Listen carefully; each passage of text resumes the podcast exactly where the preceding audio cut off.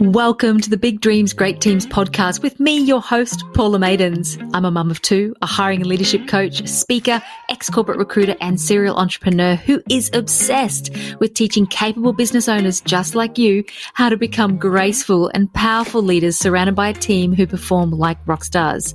On this podcast, we'll be talking about all things people, business and leadership because big dreams need great teams. You simply cannot do it on your own. I'm excited to have you here. Let's dive in.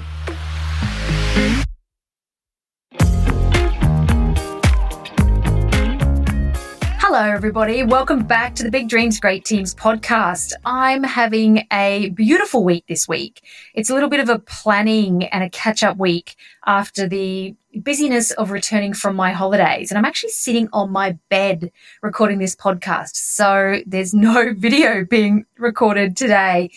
And as I'm sitting here thinking about my clients, thinking about my plans for the year and, you know, just doing a bit of cleanup and catch-up, I really wanted to share with you my top tips about hiring because this time of year, it's really common and normal to be hiring, and it's definitely something that I'm working on. It's with all my clients. It's a really common theme.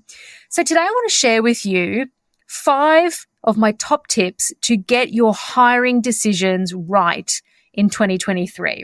So let's dive straight in to the first one, which is don't hire a part-time person and expect full-time responsiveness.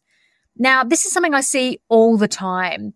Naturally, when we're starting out in business, when we are in the earlier stages of business, or we're in the earlier stages of hiring different types of roles in our business, it's really normal to hire someone, you know, for five or ten or fifteen or twenty hours a week rather than launching into a full-time hire. So that's totally normal. But what you can't do is hire somebody part-time, so five, ten, fifteen, twenty hours a week, and expect them to be online and able to respond to you quickly. And your idea of quickly might vary between a couple of hours within the day, et cetera. You can't hire someone part-time and expect them to be on call and ready to react and respond to you as if they were a full-time person in your business. So it's really important that you're fair and reasonable and not go looking for some sort of unicorn who you only need to pay for a reduced number of hours, but who are as responsive as if they were full-time. What you need to do is actually calculate the specifics of your roles, calculate how often you need them to be responding. So if you want somebody responding multiple times a day, checking an inbox multiple times a day, for example, then factor that in. Perhaps it's a minimum of three hours per day if you wanted them to check emails in the morning, at lunchtime, and before end of day. So you need to sit down and actually calculate how many hours do I need this person in the business, taking into account the responsiveness that you need or you want your clients to receive, and hire for that. One of the things I talk to my clients about is encouraging somebody to hold full-time responsibility while only working part-time hours. So that's totally different to paying somebody part-time and expecting them to be responsive in a full-time way. So let me explain what I mean. Giving somebody full-time responsibility is saying to them, you're in charge of the systems and the process for this area of the business, for these responsibilities of the business, even when you're not working. In other words, put a system or a process in place so that the client receives an automated message, so that you're checking in first thing the next day, et cetera, et cetera, so that everything is okay when you're not working. What that means is saying to the person, this is your job, this is your responsibility, you own that responsibility, and you perform the role within part-time hours, and we put systems and processes in place that supports you to execute within part-time hours and frankly supports me and the rest of the team to not have to step in when you're not working. So that's the first big tip. Don't hire part-time hours and expect full-time responsiveness. Get really clear on what hours you need for the responsiveness you desire, and then focus on what systems and processes need to exist so the person can truly only work part-time in your business. Tip number two, if you want to hire right in twenty twenty-three, get better at being more specific.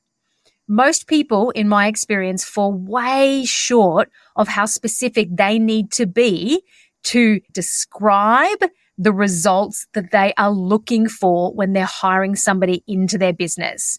So you need to get really specific on what you want done, by when, in what way, what is good enough, what isn't good enough, what is an example of what you like, what's an example of what you don't like, if it's been done well before, whether you're looking for a repetition or a variation of what's been done before, specifically how you don't want someone to do something under no uncertain terms, what good enough looks like, how much input you want, how much input you don't want to have, what decision-making power the person has, what decision-making power they don't have.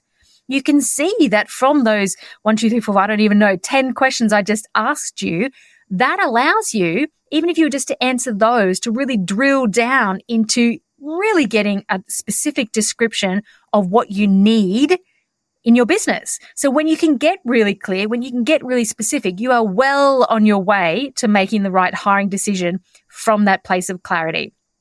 Tip number three, delegate to executors. Invite input and conversation from strategists or people who are experienced in your industry. And don't get the two confused. For example, don't ask your offshore virtual assistant for strategic ideas unless they happen to be qualified specifically in the thing, like they have a speciality or a qualification or strategic capabilities in the thing you're asking questions of, which frankly, if they do, then I question whether they're actually a virtual assistant. Most virtual assistants who are offshore are incredible, and they are great executors who therefore succeed through clear instructions being given to them. They get confused and go off on tangents, as a broad sweeping statement, of course, when they're asked for ideas and when they're sitting in a situation where clarity of decision does not exist. Executors execute, and they are usually the cheapest resource in your business. Strategists always cost more because they have more experience.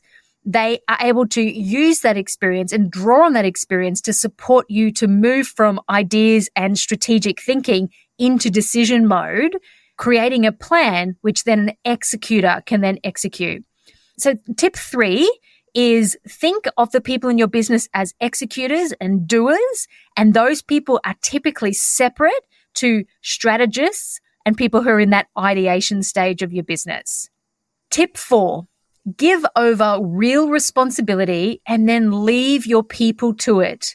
Hand over clarity of the role of someone's decision-making authority and clarity of where and when they need to check in something with you, and then leave them to it. So be clear from the outset what decisions somebody can make without checking with you and what you want checked with you. And this comes from thinking about something you're handing over in a rule-based way. If this happens, do this. If this happens, check this with me. And then think about, well, when would the rules not apply? And when would I want somebody to check with me if something gets confusing, for example? So often that's the reason that we hold on to things as C E Os, as leaders, and we resist delegating and handing things over because we can't think of a straightforward rule in our head. Now, that might be fine, but don't try to delegate and hand something over without thinking through, what rules can I apply here? What decision making can I give to somebody? How can I make sure that they're really clear on what they can do on their own and when they need to check with me? And once you can hand over real responsibility, real decision making authority, that is how you truly empower somebody to run with their role and thrive.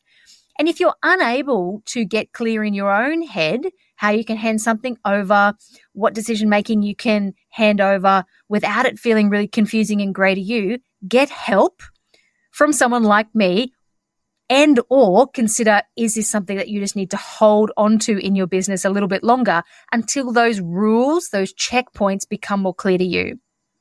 Tip five, choose people who align with you.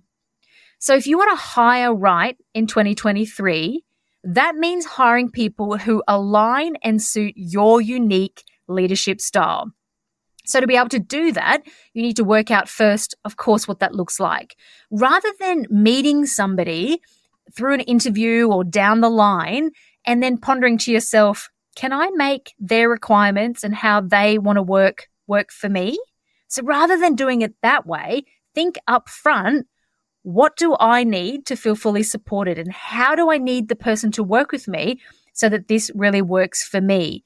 Then when you're interviewing them, then when you're having a conversation with the person, you're looking for a match or a comparison to what you've already decided and been clear on is right for you. Too often I see people only like pausing to get clear on what they really need when they're in that uncomfortableness situation of, oh, this person's working in this certain way and this doesn't feel very good to me. Or, you know, when you've found someone that feels amazing to you, maybe they've already started working with you, maybe they've been there three or six months and you've started to really rely on them. And then they come and say to you, I suddenly want to work in a different way. And then you're like, oh, I don't know what to do. I don't want to lose this person, but I don't know if what they're suggesting is going to work for me. As a flexible thinking entrepreneur, it's really normal to think that you can make most things work, particularly when you're in that reactive thinking mode.